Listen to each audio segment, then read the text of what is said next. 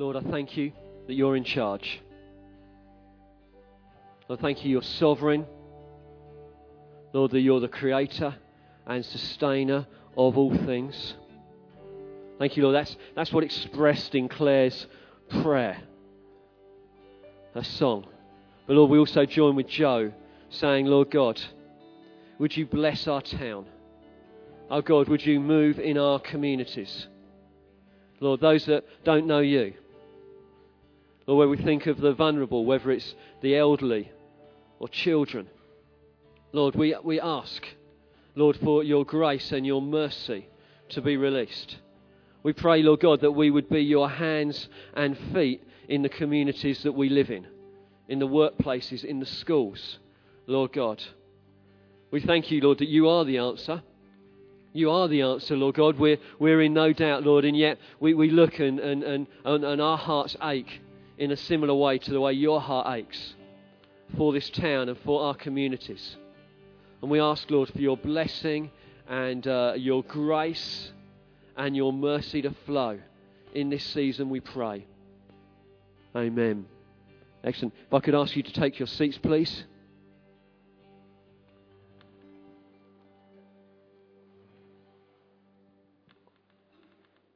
It's Soul on Sunday this morning, so if you're aged between 11 to 14, there will be a work going on, and there'll be people who can direct you to where you need to go.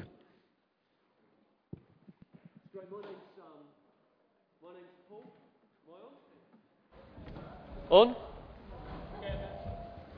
name's Paul. I'm one of the pastors here of the church, and it's my privilege to lead the team. You join us part way through, or actually very, very much towards the end of a series that I am preaching my way through, and it's based in the first few chapters of Ezra and also in the book of Haggai, and we've been looking at how the exiled Israelites return to Jerusalem to rebuild the temple. And you may be sat there wondering, what on earth has that got? What relevance does that have for 20th or 21st century Hastings? Hopefully, over the next half an hour, I'll be able to explain some of the relevance and what it has to say for us, particularly as a church. So if you're visiting today, I hope you enjoy being with us. I hope you enjoyed the worship. And I hope you find the talk helpful and interesting. But it is, I'm aware, quite directed for us as a church. But hopefully you'll get something from it. Before we start, I'd just love us to pray. I really feel like I need the grace of God this morning. And I'd also like to pray for the grace of God for you as well. So, Lord, I do thank you for all that you achieved for us on the cross. Lord, I thank you that we are able to come with great confidence this morning.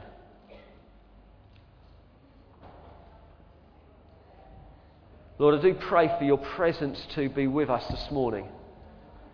Please, Lord God, would you enable me to speak with real clarity? I pray, Lord, that this would be an instructive word. I pray, Lord God, that it would challenge in its right place. It would stir, it would encourage. I pray, Lord God, that we would not be only hearers of the word, but we would be doers. And although this message comes, and it's a fairly simple message, I pray it would be a very effective message today in our hearts and in our lives. Lord, we're aware, Lord God, that we need your Spirit, and I ask for your Spirit's help in Jesus' name. Amen. Just to set the context for this, we've been looking at how Israelite exiles returned from Babylon, which is in modern-day Iraq, and returned to Jerusalem. It's about a 600-mile journey. You can't go straight across. You've sort of got to go up north, then across to the west, and then down south to get to Jerusalem. And we know from the Bible that Israel was God's chosen people. They'd been handpicked by God, and he had made a covenant with them that he would bless them, that he would be with them, that he would prosper them, and that he would give them a geographical area of land. He would do them good, But it wasn't just a one-sided promise that, hey, I'll just bless you and do you good. It doesn't matter about how you do. I'm just, a bit like a soft old granddad. God's not like that. Hey, it doesn't matter. It doesn't matter really what you do. I'm going to give you sweets anyway. God's not like that. He made a promise to really bless and prosper Israel, but they needed to follow him with all their hearts. They needed to be set apart for his purposes. And for a number of generations, that's exactly what happened. Under King David and King Solomon, they did really, really well. God blessed them. Geographically, the nation got bigger and bigger. Economically, they prospered. The temple, the original temple, got constructed. And probably nothing quite matched it for grandeur, the amount of gold and silver that was in it, the dressed stone and the timbers. It was a project of kings, and it was a reflection of the prosperity and the blessing of God on the nation. And so there were seasons and times in Israel's history where they did really, really well. But there were also times and seasons in Israel's history where, as a nation, and as a leadership, they turned their back on God. And rather than going the way that God had told them to go, they consciously and unconsciously rejected God and his word and walked away from him. And the end result of that rebellion and turning their back on God was that God exiled them to a foreign nation under a foreign king, but only for a season of time, for 70 years. Until God stirred up a people to return and rebuild the temple in Jerusalem. The place where God dwelt, the place where God's glory was to be manifest. God stirred this remnant. In the end, it was probably just over 40,000 people that returned and 200 musicians. I know I've mentioned that before. I always think that's quite amusing. Musicians are an odd breed, and they definitely do deserve to be in a separate category all on their own. But God stirred that remnant to return, and they started to rebuild the temple. They actually did really well in the first 18 months. They rebuilt the altar, and they started sacrificing, and in a sense what it reflects for us as a people, it's the worship. They got the worship back in place. They then relaid the foundations to the temple, but then opposition came. People who lived around didn't want them to rebuild the temple. They didn't want the Israelites to become re-established in the land. So they faced opposition, and the rebuilding work stopped.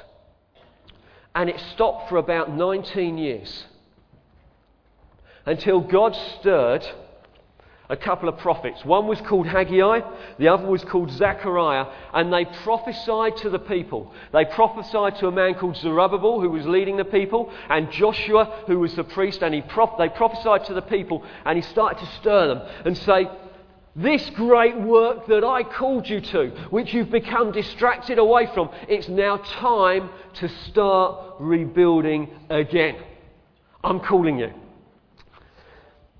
So if you've got your Bibles, if you turn with me to Haggai chapter 2, I'd recommend you use the index to find it. It's not the easiest book in the Bible to find. It's about, if you're looking at my Bible, it's about what? 2/3 of the way through. Go through Psalms and Proverbs and you'll get to Haggai. Now Haggai prophesies to the people of Israel for about 4 months. Not just one prophecy. That would be quite long, wouldn't it? If you think some of the contributions we have here are long on a Sunday morning, Haggai, no. He prophesied about 4 or 5 times over a 4-month period. On the 21st day of the 7th month, the word of the Lord came through the prophet Haggai. "Speak to Zerubbabel, son of Shealtiel, governor of Judah, Joshua, son of Jehozadak, the high priest, and to the remnant of the people. Ask them, who of you is left who saw the house in its former glory?" They asked a question. God, in a sense, was asking the people, did any of you see the house, the temple, in its former glory? Are there any of you old enough that would have seen it? So if you don't feel too bashful, pop your hand up if you're over 70 here. No, I can't believe you're over 70. No. Well, 1 or 2 I can, but It was only people over 70 who would have seen the temple in its former glory. And as I mentioned to you, it was a magnificent structure. It was a magnificent place. When they dedicated the temple, the presence of God came and filled it, so the priests could not minister there. It was an amazing time, an amazing series. But he asked the people, he says, did any of you see it? Now, some of them would have seen it. Some of them would have remembered. Now, let's have a look. What's the next question, he says? He says, how does it look to you now? How does it look now? You saw the temple in all of its majesty, in all of its glory before. How does it look to you now? Does it not seem like nothing? And the reality of it is, it did seem like nothing. It was a muddy hole in the ground. 20 years earlier, they'd put some concrete in the ground. They laid some foundations, they were there, but for 19 or 20 years, nothing much had happened. Does it not seem like nothing to you? And in a sense, I think, and it's quite interesting to see this, Haggai stirs the people up. He starts prophesying, and in a minute we're going to get onto the first thing that he tells the people to do. But it's not, God doesn't ask us to do things without giving us a good understanding. You know, he's not afraid of the circumstances they found themselves in. The people who were back there and had been there for 20 years... Nothing much had happened for 20 years. They'd faced opposition and it had all just gone a bit cold. Economically in Jerusalem, things were not good either. It says, if you read verse 6 of Haggai chapter 1, it says, you have planted much, but have harvested little. You eat, but never have enough. You drink, but never have your fill. You put on clothes, but you're not warm. You earn wages, only to put them in a purse with holes in it. Things in circumstances were not that great at the time when Haggai starts to prophesy to the people. In modern day language, it is for us, you could say, before the paycheck has arrived, the money's already left the bank account. You know, the mortgage, the utilities, it's all going up. The pay's not getting any greater. Financially, everything's just a bit tight. If you're laid on top, hey, things aren't as good as they were 20 years ago. God, the glory. What glory days they were in then. And in a sense, Haggai doesn't have a problem with painting that picture, but his first instruction to the people, who wants to shout out what that first instruction was? It's in verse 4. Be strong. He says, be strong, Zerubbabel. Be strong, Joshua. Be strong, all the people. And it's interesting because God was calling them, and he was calling them to a great work, a work that they probably could not achieve. Actually, no, it's not probably. They could not achieve it without the grace and the empowering of God.